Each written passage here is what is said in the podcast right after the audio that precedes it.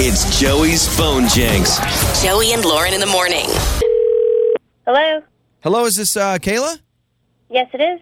Kayla, this is Jason. Um, you don't know me. I just wanted to give you a call and personally just thank you for the basketball hoop. I, you know, I know that obviously uh, you just had it out there, but you are going to make my kids Christmas, and so I just want to call. I know it's a little weird, just out of the blue, but just thank you for it. And I actually left a tip underneath your doormat, so I appreciate it.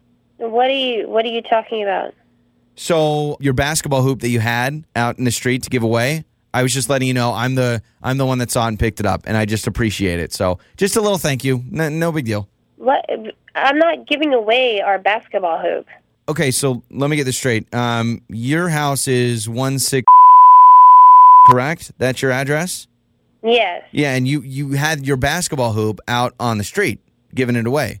I'm You're- not giving away our basketball hoop. That's where my kids play with the the basketball hoop. It's it stays right there. No, but it's it's in the street against the curb. So uh, I mean, that's where people put their garbage cans. It was obviously you're giving it away. So I just we loaded in the truck, and I just want to thank you for it. So N- no, no. You need to uh, bring that back. That's where it goes. That's where my kids play. why is would right you there. why would you put the we're basketball in, we're hoop? in the cul-de-sac. That's where the basketball hoop is. so days. you put the basketball hoop in the street, and you're expecting people not to think that it's giving it away for free, like where everyone else puts things they give away in the street. Am I the crazy one here, Kayla, or is it you? You can't just come to somebody's house and take things, even if it's in the street, because it's in the street because that's its location, because that's where it belongs. That's where Did they you- uh, come. and that's where my kids play with it. you realize I left you a tip, right? I said I put some money underneath your doormat. I'm. Are you getting cold feet? Is that what's going on? I, I get it. You- Okay, I you- get it now. You're it getting was cold not feet. You don't want To to be give it given away. You you and I can't. need you to bring it back. you can't say you're going to give something away, put it out on the street, and now want to take it back because now all of a sudden you realize you made a mistake. That's not my bad. That's your fault. So don't don't get cold You feet on can't me. assume something's getting given away for free because it's outside.